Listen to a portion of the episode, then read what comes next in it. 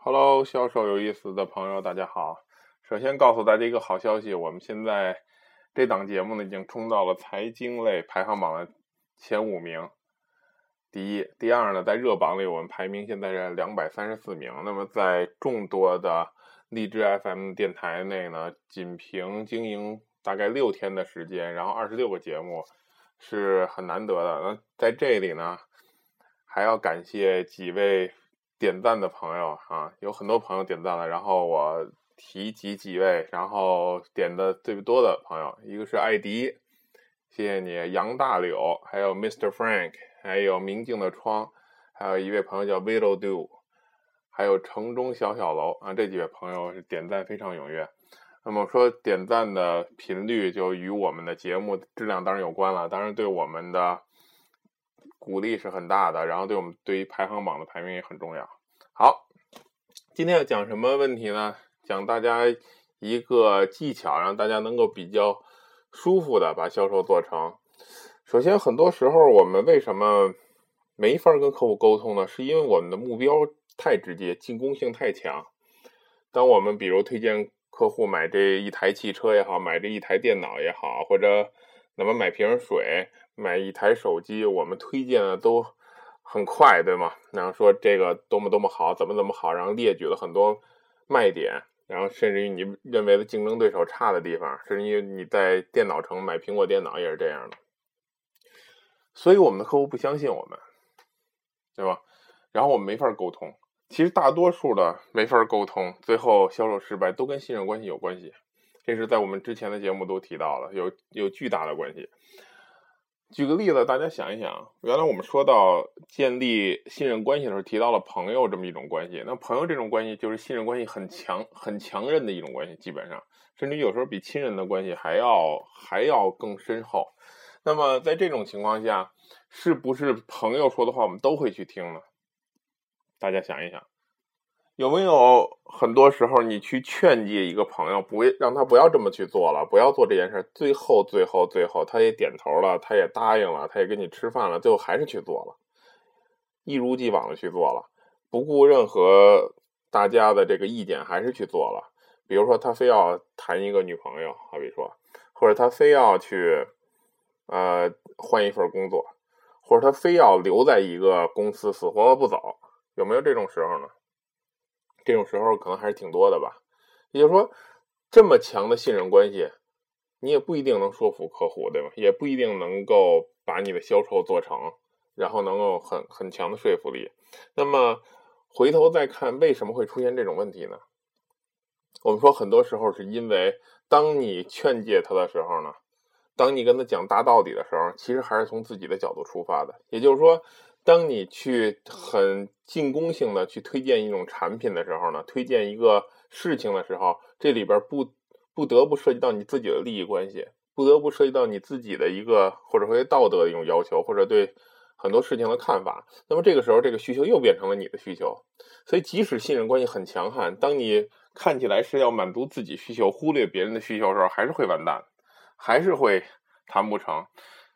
所以今天教大家一个方法呢，是要以退为进的来去做销售。举个例子，比如说一位客户过来，比如来健身房吧，他说我想健身，那我们就可以问问您怎么想起健身了，对吧？然后他说我现在身材不好等等，我们就可以问，那你身材是现在才变得不好了吗？还是怎么样？他说我以前还可以，但是这样已经2-3年了，然后工作压力很大等等等等。那我们可以跟他说，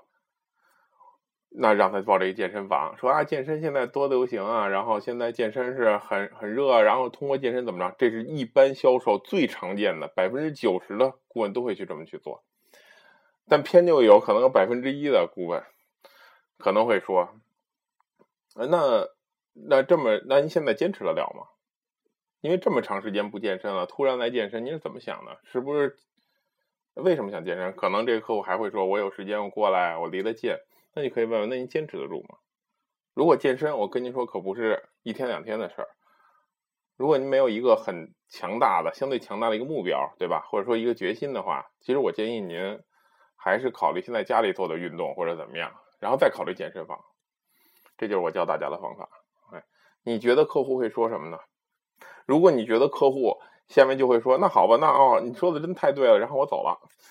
不可能发生这种情况。但是很多顾问，很多的销售代表都认为会发生这种情况，这就是你们不懂销售的地方，这就是你不明白跟人沟通的地方。其实客户绝对不会这么说的，几乎没有客户会这么反应。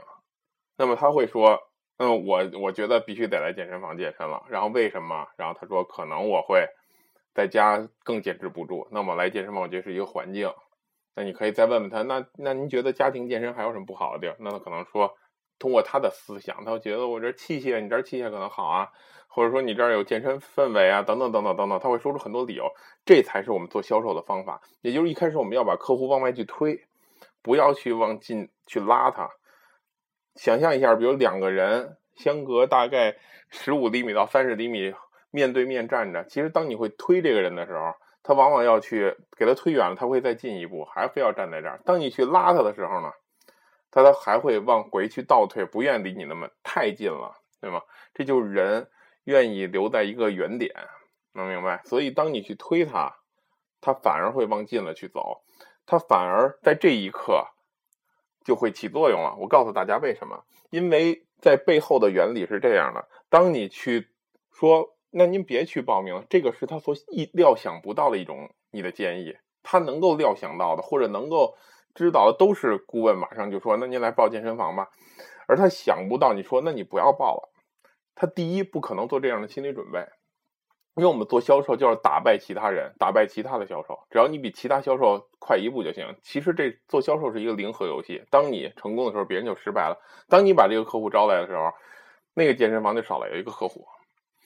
所以只要你超越别的顾问就可以了。那么当你告诉他那我觉得您要是没下定决心不要过来，这个时候其实在他客户的大脑里有一个机制会降低这个他对你的防御机制，也就是说他会认为其实你把你的需求，其实你的需求是签单对吧？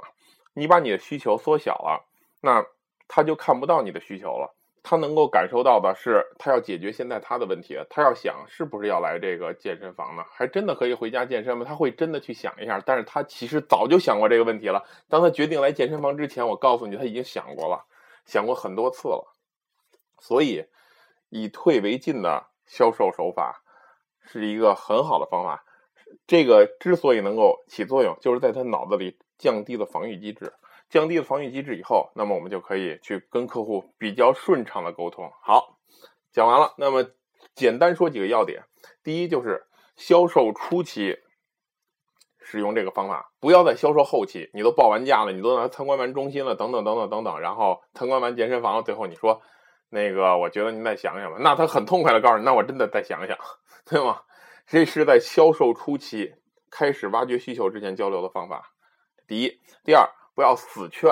当客户已经表达出了我还是得来健身房，你不要玩的命的无限的去说那我觉得您应该在家，那我觉得您不该来健身房，等等等等等等，不是这么去干，这么去干的话这个交流又完蛋了，对吧？第三呢，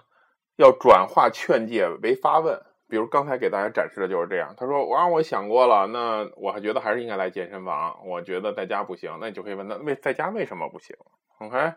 为什么要来健身房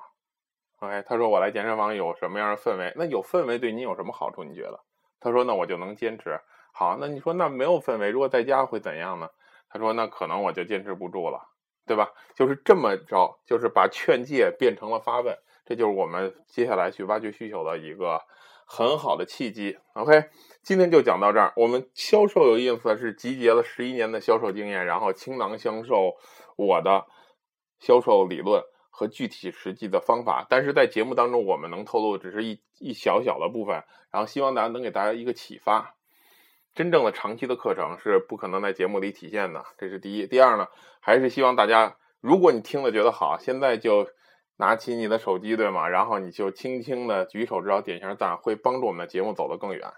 好，昨天看到了很多很多我们的粉丝，然后对我的支持非常谢谢大家，希望大家继续支持。就到这儿，再见。